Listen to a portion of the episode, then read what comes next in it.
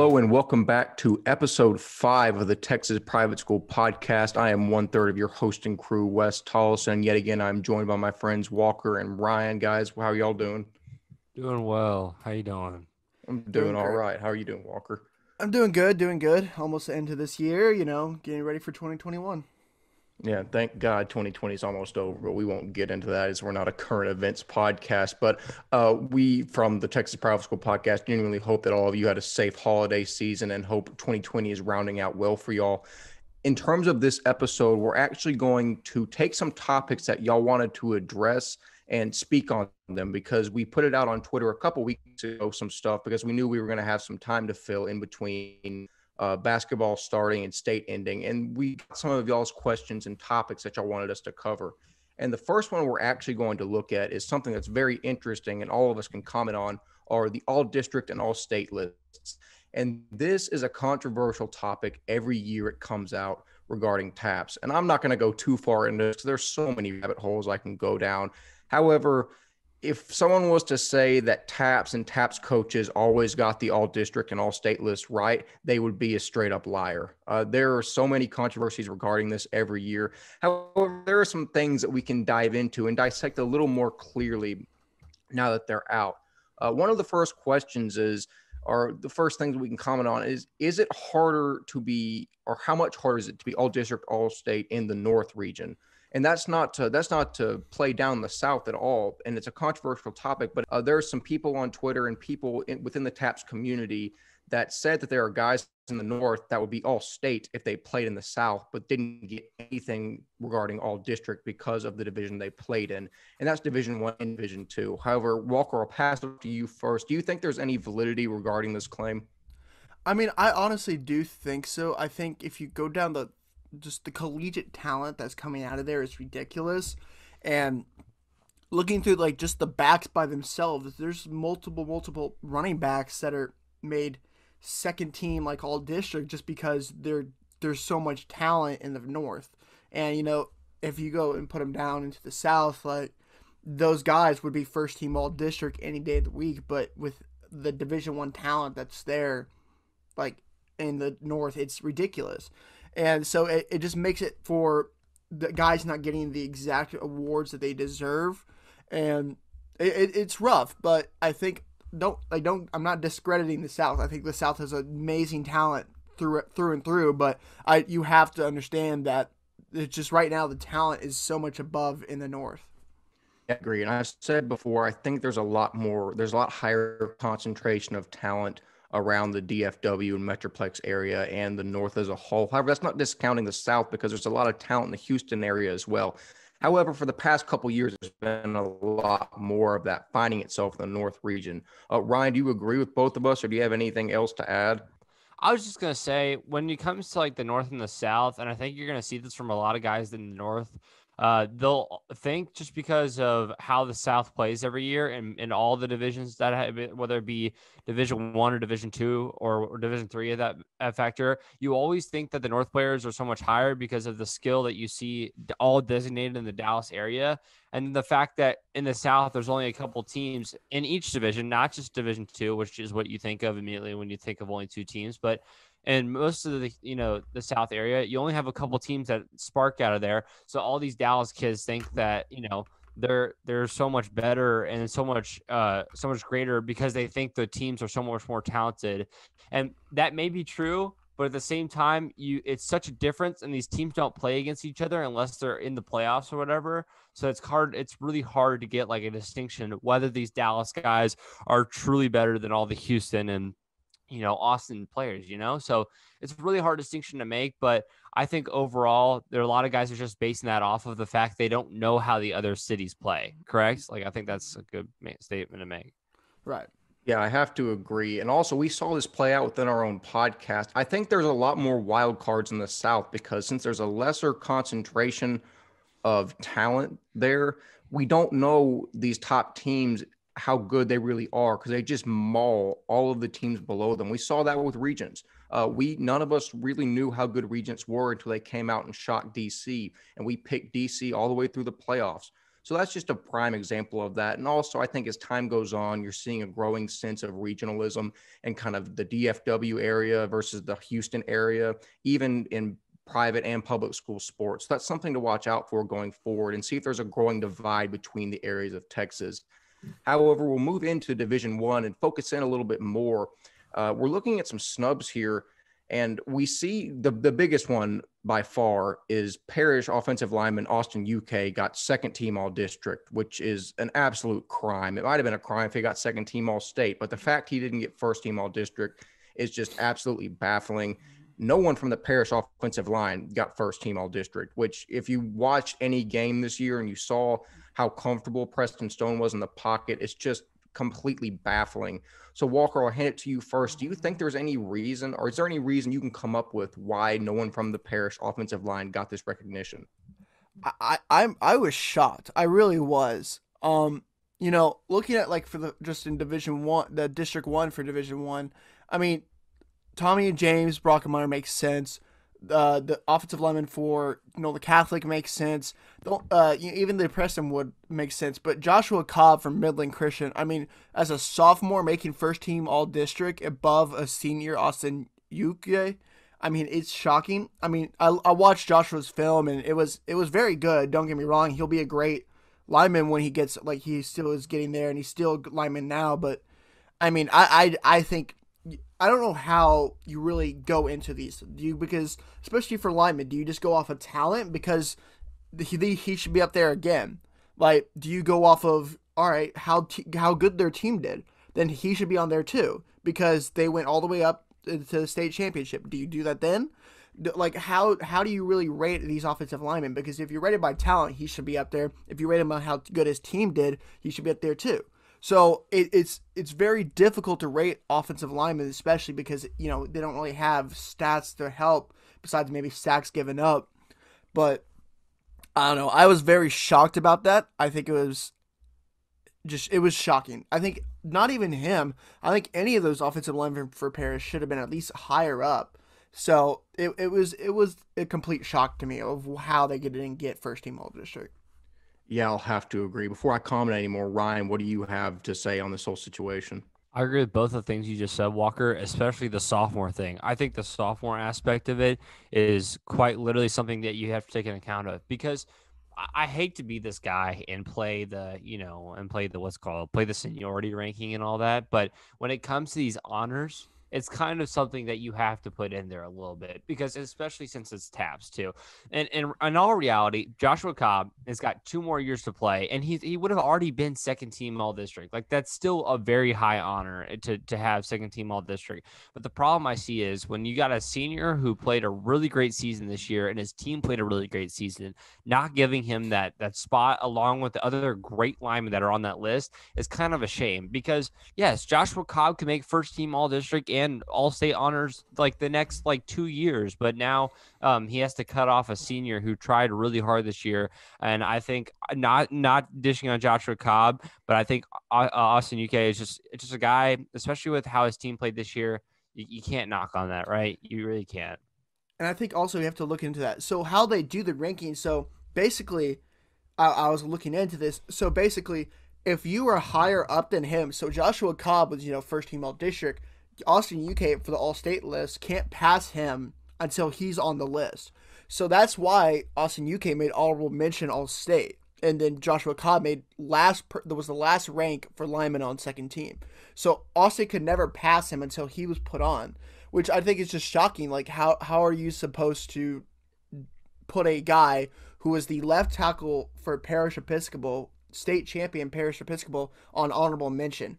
Who a kid who's had such a good season that he's been blown up getting Power Five offers every single week.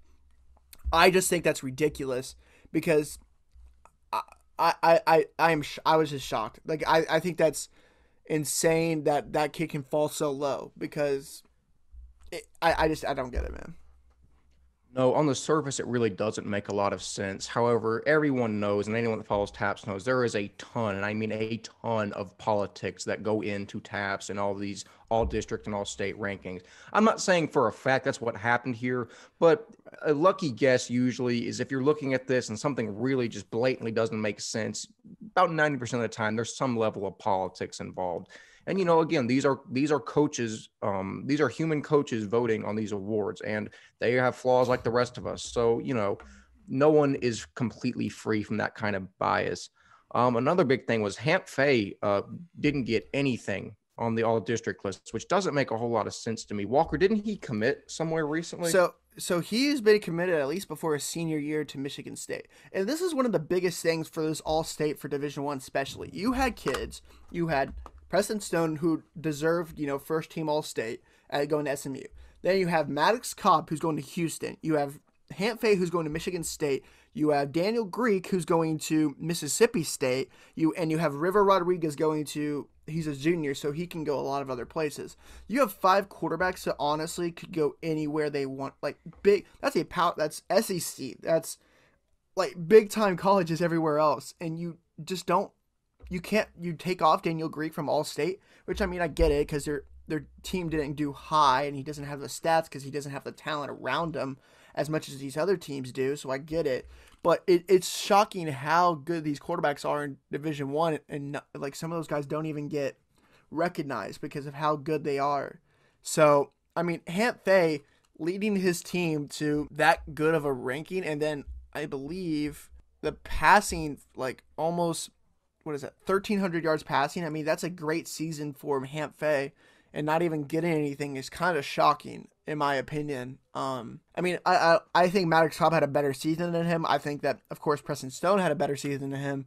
I mean, I, I feel like he should have got recognized for how much he did for All Saints, especially in those last few games, beating, you know, those teams, to, and keeping it close with Nolan in the semifinals. I, I just feel like he should have got more recognized than he did.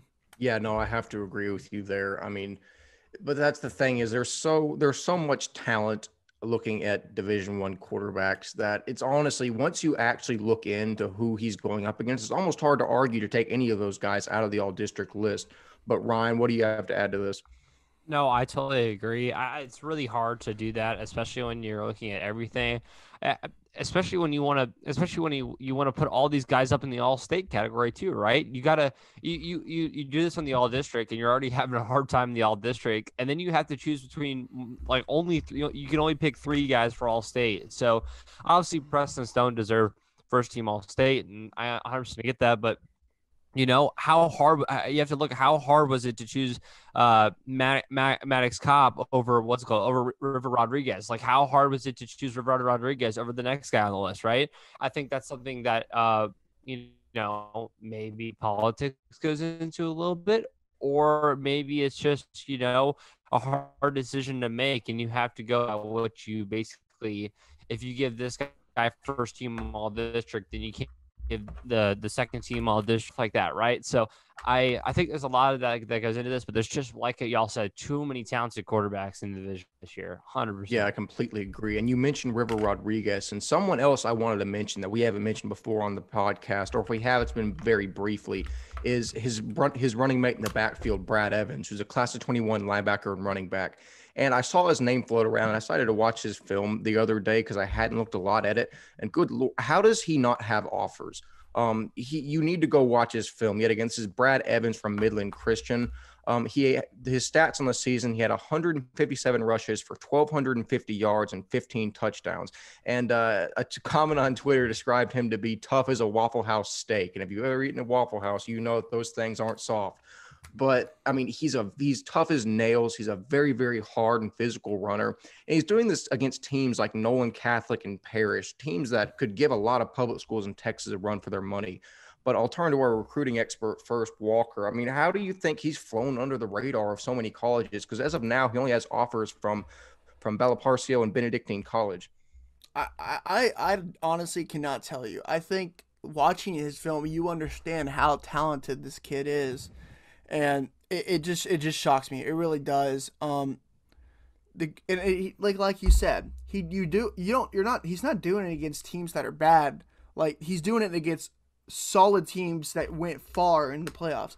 Like he has 1200 rushing yards this year, more than most like any other back in all of TAPPS. And it's he plays that and linebacker. Like that's shocking he didn't get recognized even more than he did. I mean, kid's a great player. Um I like putting him like he was third he was the third back on first team all state. I think that's honestly a good number for him because Grant Robinson had a great season. And I mean, it is Emeka Megwa, and he's one of the top backs, not just only in TAPPS, but I mean, in the state and then in the nation, this class. So, I mean, I understand that. But I think a good ranking for him is, you know, the third team, third person in that first team All State. I think that's good for him. But the man should have so many more offers than he does. He's a great back. He he's tough, like you said. He runs the ball well. I mean, that's a guy who's going to be very, very underrated in the state of Texas. Yeah, I have to agree with him and River Rodriguez in that backfield for Midland. You can start to see why they've begun to be so successful, even as early on as they are in Division One. But Ryan, do you have anything to add to Brad Evans and how he's uh, helped build this Midland team? I 100% think that this Midland team was like uh, has shot up over the years. I mean, he's a senior this year, right? So he shot up over the years, and now and now as he uh, is in his senior year, he definitely carried this team along the way. So I think that's something that you have to look at, especially as this Midland team has grown. Um, and we've said that in the past podcast how this Midland team has grown. And so I think you you see that a lot. But I would like to say this, and this is going back to how we talked about uh, uh, uh, North versus South earlier. And this is just to touch on this real quick. If you look at the, the Division One uh, uh, first team All State, every those top three running backs that were uh, the two running backs that were above Bradford Evans are still are still all three of them are on the first team all district uh, for what's called division one district one which means that none of the district two guys even got in that top three conversation for the what's called for those backs. And i and i don't want to like you know say anything about you know uh, the the talent area versus the north versus the south but when you see the three running backs top three running backs for all from the north i think that's where you gotta you kind of have to look at something well you know how does that stack up against each other also saying that Bradford Evans really couldn't have gone any higher than he did. He had a he was only competing with the guys that are in his same district, right? So right. I, I think that's something you always have to look at, and, and especially uh, with how good how good a guy does for a school. Like yeah, Grant Robinson went to Furman, so that's a Division One running back, and Emeka Megwa is gonna go Power Five as a running back, like the top teams in the nation type running back. So I mean, it, having him as number three, and you can count Christian Benson, he you know first team athlete, but I mean he, that that's he's a running back, he's a receiver, whatever you want him to be, but having him also up there with him, I mean, it's impressive. Um, yeah, I think that's a, he like you're like we've been saying underrated guy in the state, not just in private school, but in the state of Texas.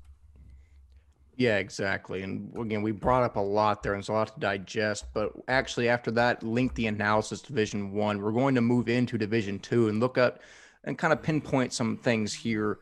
Um, uh, DC ran away with everything in District 2, and probably deservingly so. I mean, they just absolutely blitzed everyone in that division. And, you know, you can't really argue uh, too much there. Uh, I want to say something first of all. Um, in terms of District 2 linebackers, uh, Smith Pruitt got from Grace got the first spot on the second team, and I'm looking at the five people ranked ahead of him, and I'm not going to say names, but there are at least three of those that absolutely should not be ranked ahead of him. I watched Smith play in about six or seven games this season, and he was, without a doubt, in my opinion, a first team running or a first team linebacker. However, I mean, it is what it is. There's a lot of politics involved, and only two of those are DC running backs. So I, mm, there's some other kids that, you know, I'm not going to go into detail, but definitely should not be there. Um, Trevor Tazak from Regents, ranked fourth in the district at running back, is just absolutely absurd. I mean, I've watched that kid's film. Uh, if you're going to tell me there were three running backs better than him there, that is incredibly faulty. However, Walker, I'll hand it to you first. You know, is there anything that you want to hit on out of uh, Division Two? I, I I don't think I was really surprised with anything. There's a lot of different, like I think, like he said, DC ran away with a lot of them. Um, I think the quarterback T.J. King, I think maybe he didn't ha- like he had a great season. I think you know maybe Drew Dickey's a better quarterback, and you know Carson Cross was a better quarterback than him. But I mean, he led his team to the state championship. He had a great year. I mean, I think he finally found a matchup in the in a defense that could match his like talent uh, in you know Regents in the state championship. So that's what happened when he didn't play as great. But I mean, Carson Cross, honorable mention. I mean, I get it, but um, I feel like he should have been higher for how good of a season he had. But you can't really rank him over those two guys. So it just shows the talent in this thing. Um, I was surprised, you know, in the all state list, Alex Welch from Southwest Christian didn't make it, but I also understand that. Um, but I honestly really like. I don't think it was too terrible about. I, I think the like the Division Two list is actually not terrible.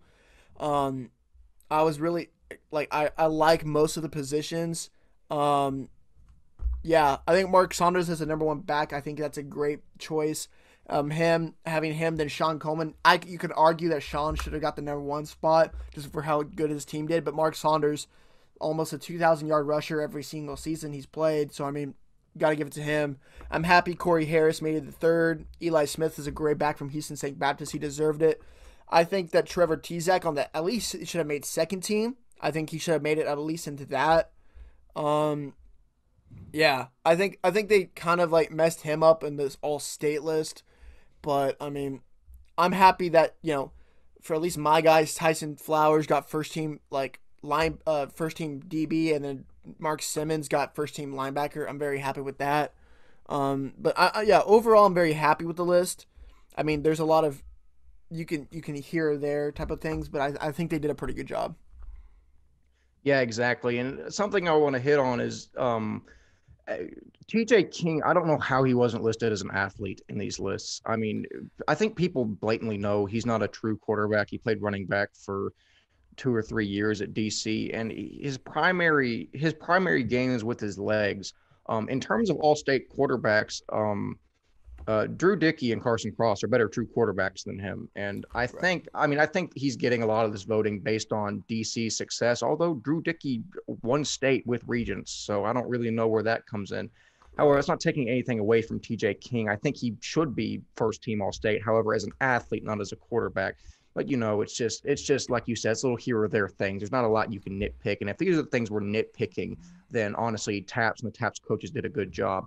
However, Ryan, I see your boy Trey Purdue got the first, uh, got second team All State running back. Is there anything else you want to hit on? So I like I, if I if I was gonna say something about Trey, I think Trey's a really um I, have seen him play over the years. I, I, played basketball with him back in the day. I played football. I, I oh, I've seen him play football over the years. He's really he literally could have been like designated as an athlete himself. He is such a great player.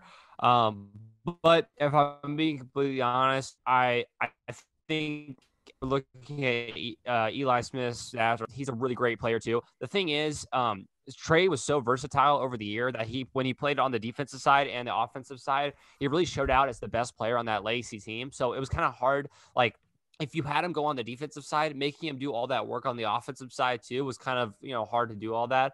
But enough about that. I think I think Trey could have gone either way with Eli Smith. Eli is, is a um, junior, so you know, eh, you know, maybe there's something in that standard that you could have given it to Trey, but either way, I think Trey deserved um, eh, eh, where he was. He, has got a great honor. Uh, but I was gonna say this, a um, couple things. First off, I love how uh, uh, you know uh, Dickey, Andrew Dickey, uh, like you know his his spot. I think he could have been first team. Uh, first team. Uh, I think we all can agree on that uh, depending on how you rank TJ King and how and what position you put him at. But the thing I want to mention, and I've been I've been up on him the past like three weeks and what we've been talking, but Jacob Trimble was the number one wide receiver in all state as a sophomore. That that that should just tell you to think about how good he's going to be the next two years. Not only is he better than his entire district as a wide receiver, he's better than the entire Division Two as a wide receiver as a sophomore.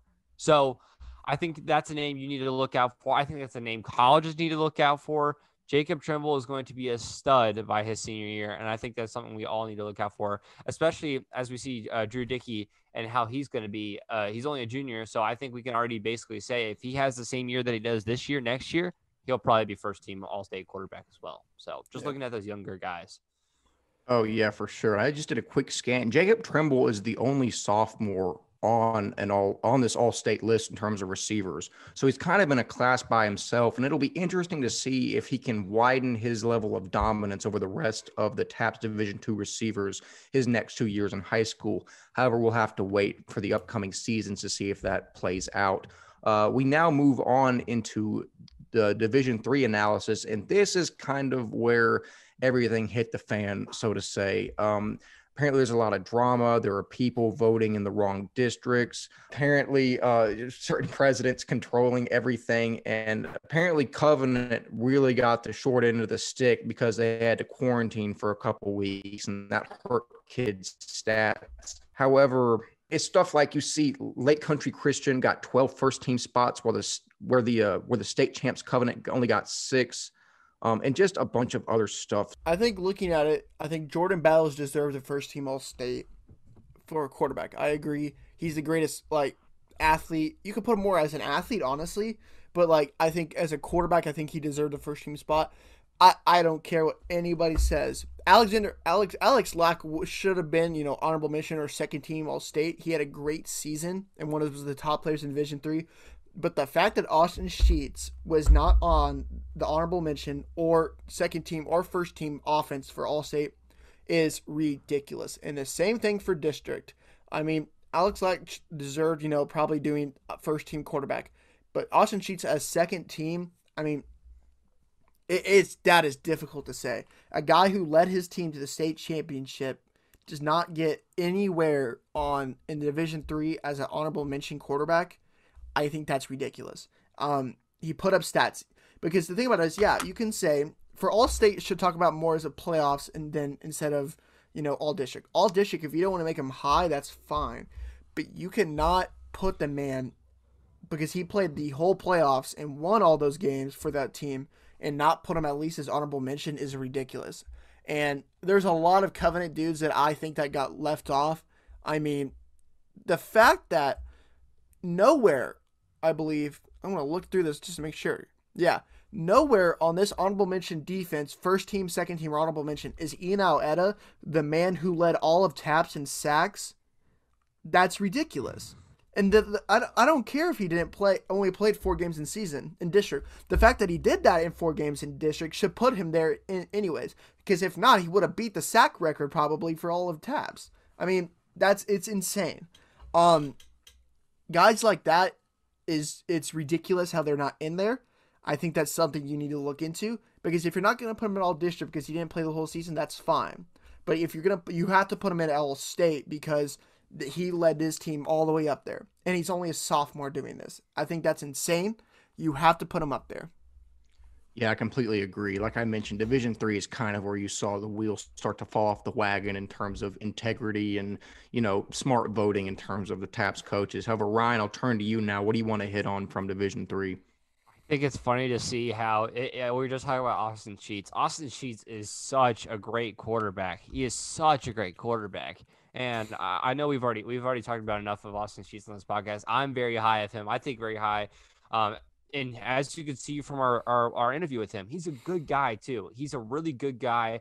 Um, he has a lot to talk about and and and uh and how and how good of a man he is. I think that's really hard to look at with his stats and with how he played and how he led this team. You still put him below some of these guys. But I want to say this when we're talking about Covenant players getting snubbed. Okay, if we're gonna say because he's a sophomore, he and he's a receiver, he doesn't deserve to be higher than uh, second team uh, all, state. But like at the same time, Jacob Trimble, is first team all state. Not saying that, you know, Jacob Trimble's insane. I just told you that. But Christian Wells is literally at the bottom of second team uh, receivers. In reality, I think him and him and Austin Sheets combined probably led that team to the state championship. So it's kind of hard to look at a, a, wide receiver that was a part of that team that was like insanely good and then put him below all these other receivers just because what? Just because he is a, of a of a lower uh of a lower like you know uh grade level or a lower class because he's a sophomore. I think that's really hard to say, especially when you're putting some of these guys. And yes, I don't know some of these guys super well that are on the receiver list above him, but in all reality, I think that it's really hard to go against a guy that went to state and a wide receiver that almost was on this like state path just because some guys are older than him in like in what's it called in like grade wise. So I don't know. Yeah, exactly. It really doesn't make a lot of sense. And honestly, with situations like this in TAPPS, uh, it's best not to think about it too much because the more you think about it, the more confusing and convoluted it gets. And it just really will put your brain in a freaking pretzel. However, one thing I want to mention because it's closer to my home in East Texas is Dozy Ifedi uh, being ranked the third best receiver in his district, who, I mean, far and away is the best receiver, at least, I mean, from a college talent aspect in that district. Uh, just committed to Lamar University in Beaumont, and he got absolutely nothing all state, which, granted, Gorman has been in kind of a tough spot for the past couple years. And I think that's probably what these coaches were factoring into it because they've been in a rebuilding stage. They're going through a program and regime change. It's a little hard for them right now. But the fact that that he got nothing all state is absolutely ridiculous to me. He's he's a tremendous talent. He's a very good kid, and it just that doesn't make a lot of sense to me. However, I hope he gets the opportunity to take that out on uh, his opponents at Lamar. However, that is all of the analysis we have for Division Three. And now we'll move into another question asked by Caleb Corum, actually top uh, he wants us to analyze the top programs on the rise. And this was actually a fun project for us to look into because, you know, there are several teams we've mentioned throughout us recording that, you know, a couple years ago were really in a down spot and you couldn't see much potential for them going forward. And then, bam, out of nowhere, they rise and they're competing for the state championships. So, the first team regarding that that I'll mention is the most obvious pick and then one that we have talked about the most before this, and that's Cypress Christian. Uh, even though they moved from Division Two to Division Three, which means there's a drop in talent, they went from getting blown out every single game to playing for a state championship within a year. I think a lot of that is accredited to Chris Hogan and the coaching he has brought to Cypress. You know, I've been really high on them all year. However, Walker, I'll turn it to you first. I mean, how do you think they turned it around this quickly? I mean, I think there was always talent there, and I think one guy we didn't really talk about in the all district list a second ago was their quarterback Maxwell Loundrum. That kid is a stud, and I think I talked about on last last podcast about that kid is only a sophomore and has a bright, bright future ahead of him. Um, having him at the helm for two more seasons at quarterback, I think he got very lucky going down there and having a guy like that to be there. But I mean, having they have talent. They already they they've always had guys but having now a coach that can really they can really rally around and coach him hard and coach him uh, in a good way, I think that's why you see that team be so dominant. Um, and also besides like there's not many like the talent in DFW in Division Three especially is much more talented, I guess, than more uh than the South. So you know it was easier for Houston to make that jump, but I think it was they, they still had to get together and be coached by a good court, uh, coach to get up there. So but I, you know, shout out to them. I think they're going to be there for a while. Yeah, without a doubt. We've talked about them a lot so far in the previous episodes. Ryan, what do you have to add regarding Cypress? I think so. I think what I've said all along with Chris Hogan. I think Chris Hogan is an amazing coach, and I think he did a great thing. Uh, you know, switch. I, I think I think switching from Grapevine Faith after his after his son left is something that he probably thought about for a while. But bringing all of the talent that, or not not talent, but all the coaching staff that he brought over there, as well as the fact that he was, like we said, he got super lucky with a quarterback like that. And you have to say, you know, in the next couple years that he's like, you can't knock on the fact that he's not going to be good when he has a quarterback for the next couple years to go along with him. He's got his right hand man with him that he's going to, you know, got to be able to coach for the next couple years. And hopefully, hopefully, if they do well, like they did this year, it'll be like an outside like uh, advertisement to other guys to come to that school and maybe you know have the same path, right? So I think that's something you got to look at for the Cypress team. Yeah, for sure. Walker, I hand it off to you for this one. Southwest Christian is another team that we've talked about, and a team that seems like it's trending upwards. And obviously, that you have more knowledge regarding them than either of us do. So I'll let you lead off with them. I mean, you have to like let's let's like, like look it back. Like, all right, my senior year we were three and seven, I believe, and didn't make playoffs. The year after I left, and some of my friends' senior year, They were first round against Cedar Hill Trinity Christian, and that and it is what it is. And then the year after that, now they're in the semifinals, placing facing Dallas Christian. From there to there to there, the jump that they have made is amazing. Um, the coaching staff has changed here and there over the couple years since I've been there, but they finally have a good coaching staff that rallies around Coach Flowers. They have the school is like supporting them. They're ready to go, and they have good guys, young guys that are going to make that jump again for next year. I mean, I say it again. I'll say it like i have said it before. I'll say it again. Having Tyson Flowers at the helm, and then on offense and defense, and then Mark Simmons on offense and defense. Those two guys can get you far. And they have a lot of other young guys that are uh, behind them on the lines, on the linebacking core, running backs. I think every one of those guys are going to be they're hungry. Like they're already telling me that like you know we're going to be there next year. Don't even don't don't trip. Like it's going to be like that. And so I, I i'm happy for the dudes. Those guys are still they're working now. They're getting ready to go. They're excited for next year for sure. Yeah without a doubt. Ryan you have anything to add regarding southwest I, I think obviously the man you're gonna want to talk to is Walker about Southwest Christian, but like like I like I've talked about this, like I've talked about every single time he said Southwest Christian has you know has been on the rise ever since I left high school, and I think you know they're gonna they're gonna be good in the next couple of years. So. Yeah, exactly. Um, another team that has definitely trended up is uh, Waco Reicher. Um, they went from going four and seven last year and getting bounced the first round of the playoff uh, at the hands of Bay Area Christian to although I think they only went six and five this season, and that was due to a, to a bad start in in non-district. They ended up making um, the state championship game, although getting beat by Shiner St. Paul. But that quick turnaround from getting bounced first round to making the state championship game is is very impressive. And Walker, I'll start with you. I mean, how do you think they turned it around this quickly? I mean, Jake Boozer was a big part of that. You know, he's he was the quarterback over there, and he's he's been there for a while. Um, he really helped that team win and overcome that like, like the adversity that is there. And you know, of course, having a transfer in of Eli Cummings there his senior year really does help. I mean, having a Division One kid in uh, Division Four is, is, any any team would love to have that type of dude. He's he's a great player. Um, and that's that's a kid you really they're lucky they brought in and not only for offense playing running back where he'll go play in college, but he also really was a dominant player on defense for them too. So um, really like that's that's someone that you know they're gonna lose big time next year, and I think Jake Boozer's also a senior as well. So we're gonna see how they can overcome those two guys leaving. But um, yeah, that that that's a team for sure on the rise. Yeah, without a doubt. Ryan, you want to say anything regarding Reicher's success? I thought I thought Reicher was really good this past year. Obviously, we saw them with uh, you know make a run in the playoffs and stuff like that. So I think obviously Reicher is a team they can play the same way they did they did this year and how they you know and how they will proceed to do. I think they're going to be a good team. Yeah, no, I agree with you.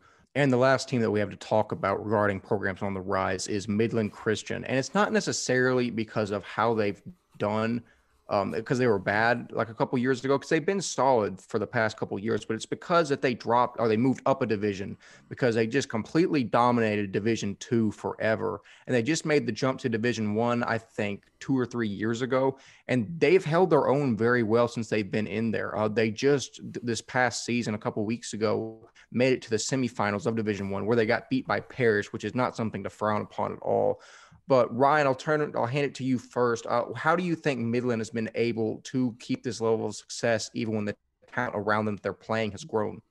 I think you, they they're they're reloading, and I and part of that is because they are in Midland, and like you know that's one of kind of the only private schools out there and all that. So when you look at it, a lot of those guys that don't succeed in those uh, or like you know want to go play on a different level at, and in the public school area, they want to go to private school. Midland's kind of one of the only answers, and so but there's a lot of talent over there, right? And so there's guys like you see. I'm gonna talk about this right now for the future success of this team. You got like we like we had a conversation earlier. We didn't really know how good Joshua Cobb is, but saying that Joshua Cobb's you know, above Austin UK, he must be good, right? He must be a good lineman. And so having him for the next two years is going to be great. Obviously, you got River Rodriguez for a whole nother year, which is just another guy in his senior year that's going to bring on an absolute load for this team. I mean, you're talking about the quarterback of this team that's going to, you know, uh, be successful. You got his, you know, right hand man, Ch- Chandler Caraway, um, who's going to be his wide receiver that he's going to look out to this entire year. I think it's guys like that and a team like you know, uh, is is just they've gotten so much threat on the offensive side that I think they're going to be successful this next year, especially that you know that Caraway or Rodriguez, um, you know, duo right there. So um, yeah. obviously Midland is you know grown over the years, and I don't think there's you know I think I think this next year is a great chance for them to prove that they are a top dog. So.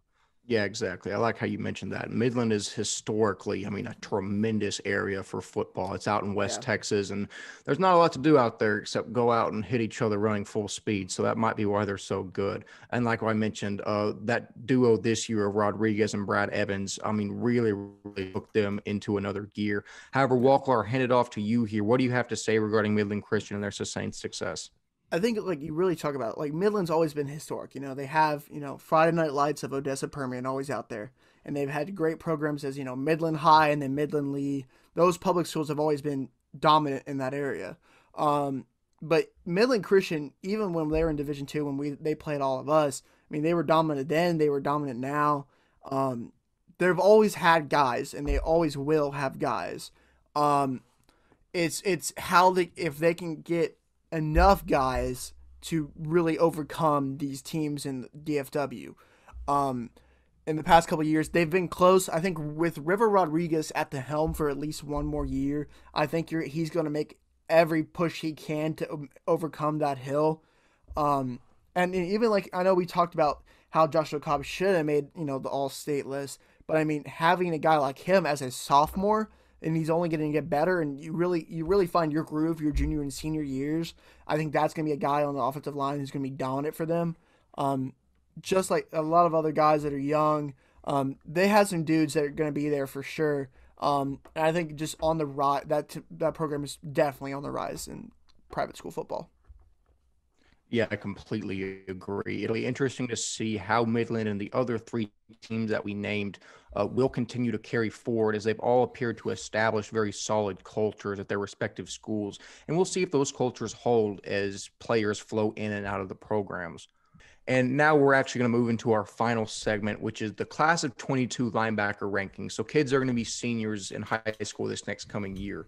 And this is actually a very talented linebacker class, in my opinion. And at number one, we see Vincent Page from Nolan Catholic, who is seems to be the clear favorite for number one in this linebacker class. Um, he can line up a defensive end as well. You saw him do that a lot this season. He's very rangy and fast. He can he can cover both ends of the field very easily. Um, good luck scrambling on him. Uh, he even has a kick return touchdown if you want to see his athleticism. Um, he has offers currently from Baylor, uh, Kansas, Syracuse, UConn, and Houston. And look for him to pick up some more as the season goes on.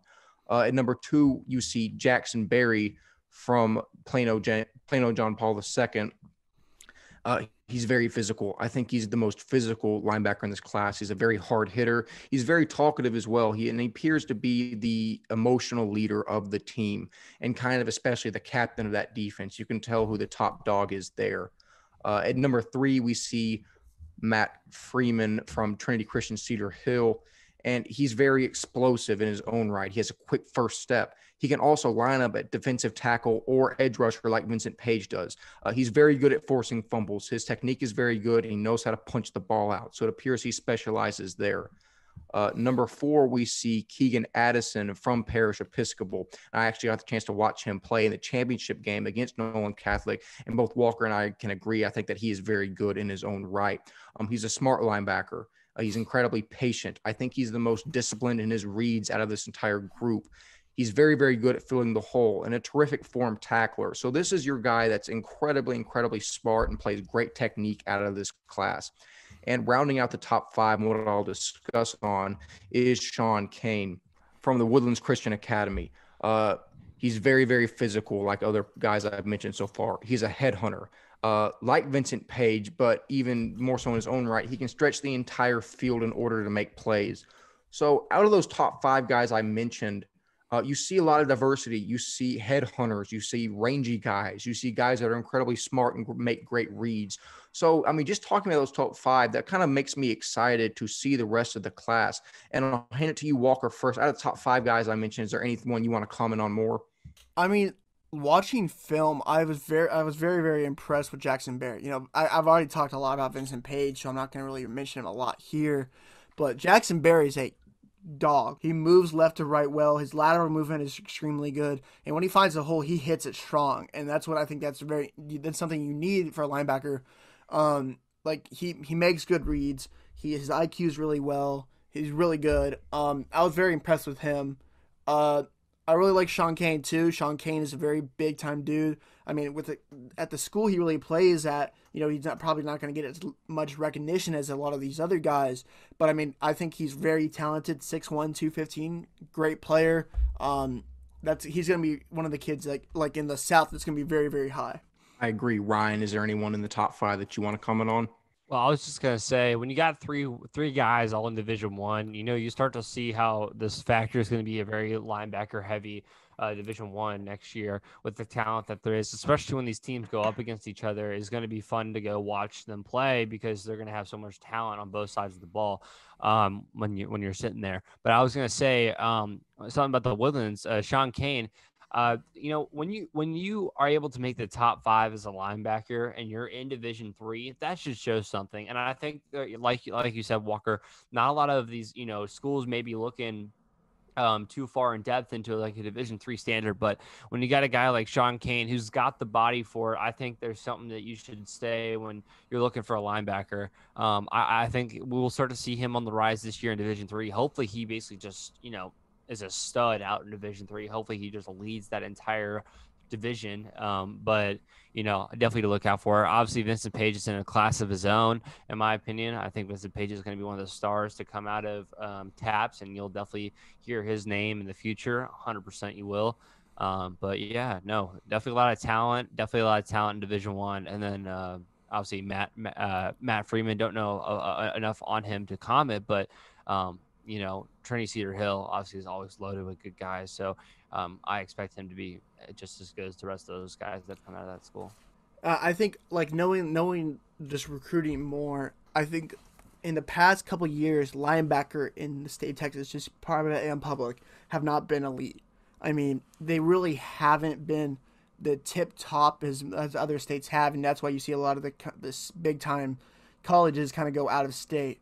But the class of 22 private and public are is very good and i think it's probably the best it's been in the past five six years and i think a, like a lot of schools in state are going to be looking for guys and linebackers inside of the state of Texas.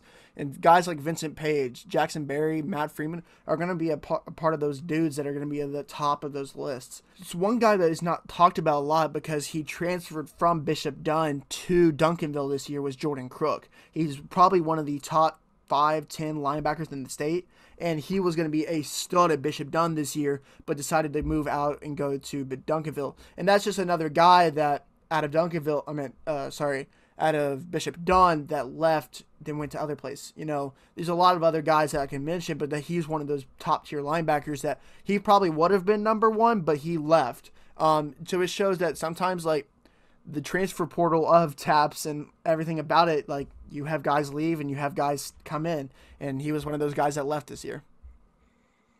Yeah, exactly. Oh, sorry, go on, Ryan. I was gonna say when Duncanville's taking your players, they must be good, right? Like when when Duncanville won some of your guys. Yeah, I think I think obviously that's you know fun to see this year. Uh, the, like you said, the linebackers are gonna be so much better. But what were you gonna say? I think one of the biggest things oh, was, was so the quarterback for Duncanville is Grayson James. Uh, so he was the guy who brought uh, John Paul II a couple years ago to the state championship and lost to Parish, sadly. But that's not the point. The point is that his for his senior year, because their quarterback uh, Chris Parson left and went to Red Oak, he transferred to Duncanville, and he is now gonna probably lead them to a state championship over there. They're playing DeSoto, and I don't care if you like public school, private school, or not. Someone go watch that DeSoto Duncanville game. I'm going. I'm gonna have a great time. It's gonna be a great time matchup, and go watch. And the biggest time was Grayson James tweeted out when he beat I forgot exactly who one one week this year. uh, I think he was beating Cedar Hill, and he said, "Oh yeah, I can do more than just TAPPS." Like that's something that like everyone you know kind of says, "Oh yeah, I'm just a TAPPS private school kid. I can. That's why I'm that good." And he tweeted out saying, "Oh yeah, I can. I'm that good of a player. Like I don't. It's not private school ball. It's also public school ball. I can do that." And I think that shows the talent that is in TAPPS. That those guys can go dominate private school and then go and dominate public school as well. And that's why you kind of have to remember, oh yeah, these kids are just as good in private school. So I think that's a big time thing. Um, I one of those uh, future down the episode, I'll talk about the transfer portal because there's a lot of guys that leave and go. But I think just mentioning a linebacker like Jordan Crook, I think that's someone you have to remember. Yeah, I was going to say, I really liked how you brought up the transfer portal of TAPPS, and that's something that we can definitely touch on down the road. However, just for the sake of time, we can't do it right now because we could right. literally spend an entire episode doing that. However, I will I will name the rest of the top ten linebackers, starting with number six, uh, Carson Hentz from Houston St. Pius. At number seven, you have Weston Benson from Austin Regents. At number eight, you have Mark Simmons, Walker's boy from Southwest Christian. At number nine, we see Felipe Tristan from Bullard Brook Hill. And at number 10, we see Aiden Carpenter from Argyle Liberty. So, guys, I just mentioned uh, the rest of the top 10 linebackers in the class. Is there anyone that I just mentioned or anyone that I didn't that you want to touch on before we move on? To- For me, okay, so Weston Benson, man. Weston Benson and Mark Simmons, if you go to the All State this year, and you know, this is seniors and sophomores and juniors, Wes Mark Simmons was number one rated linebacker in Division Two, and Charles uh, Weston Benson was ranked number four, and also Graybill Grubbs was number two. Those are all three juniors, guys who were the first team All State for linebacker. So that's a big time depth in Division Two in the junior class. It's going to come up and be dogs their senior year. Um, I think I think both all those kids are going to be great time players. Um, gonna be gonna be guys that are gonna go play college ball, absolutely. And they have the size, they have the build, they have the speed, they have the IQ. Um, those guys, I think a lot of these guys in the top ten are gonna be big time dudes. They're gonna go play college ball for sure. Um, other guys, I think the the Grant uh, Harlson for Fort Bend Christian, uh, guys, I remember watching him play. He was a he was a good player. Um, Jonte Wise, I mean, backing up Eric Franco, the stud linebacker at uh, Nolan, I mean, that's a guy that you have to look out for. I think TJ Lucas, uh, the Dallas Christian boy, he's going to be another big one too. Um, there's a lot of them. Uh, it's it's it's a very deep class, I think, and it's going to be exciting to see how good they are this year. Yeah, no, I definitely have to agree there.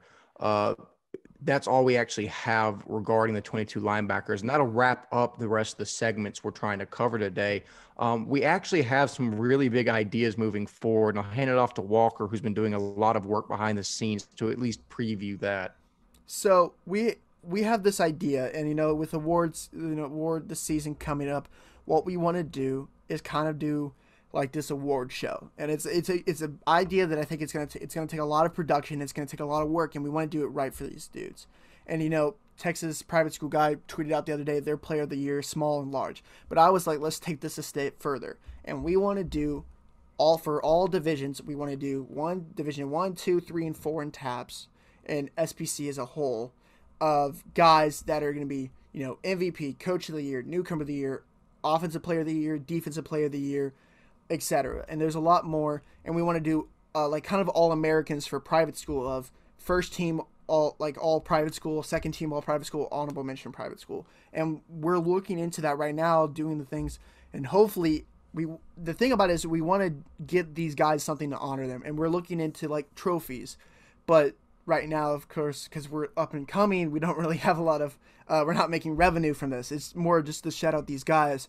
So one of the things we're looking into is sponsors. And if any of y'all, if there's dads watching this for companies, if there's, you know, coaches watching this, if there's trainers watching this, anything, if y'all are very interested in wanting to sponsor this event, please reach out to me. Uh, my DMs are going to be on the screen.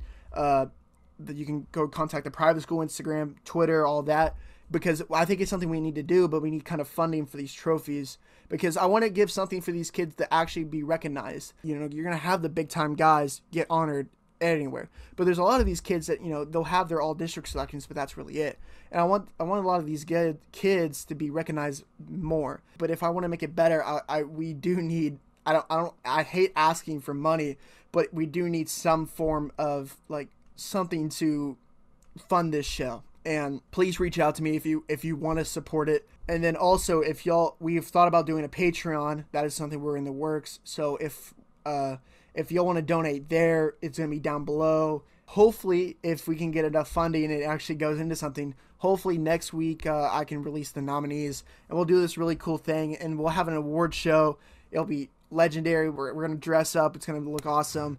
Uh, it's to be a really cool thing. And I think it's to be something really special. I want it to be something these guys really are found, fond of and can like be proud of. So um, that's really it um, please yes if you if you want to sponsor please please reach out uh, and let let us know if you want to do anything thank you yeah exactly. No we've been watching this process fold out as uh, walker's showing us some of the stuff and the ideas that he's had and both ryan and i can attest uh, this is something that we want to do that if done correctly will look incredibly incredibly good. However like most startup businesses, uh, we we're not limited by creativity. We're limited by capital, and we don't. To, like Walker was saying, for these ideas to get off the ground, we need a little bit of funding to make that happen. But I guarantee you, if we get that, and if we have adequate funding to make these ideas happen, it will be done incredibly well, and you will not be at all disappointed by the job that is done. Yeah. So please, uh, if you are interested in sponsoring the show, please contact Walker, contact any of us, and just get in contact with us, and we'll move forward and see how that works out. However, if that is actually all the material that we want to cover, I've been one third of your hosting crew, Wes Tolleson, Walker Lott, and Ryan Schroeder have been themselves. Guys, thank you yet again. We will see you in the next episode. Peace.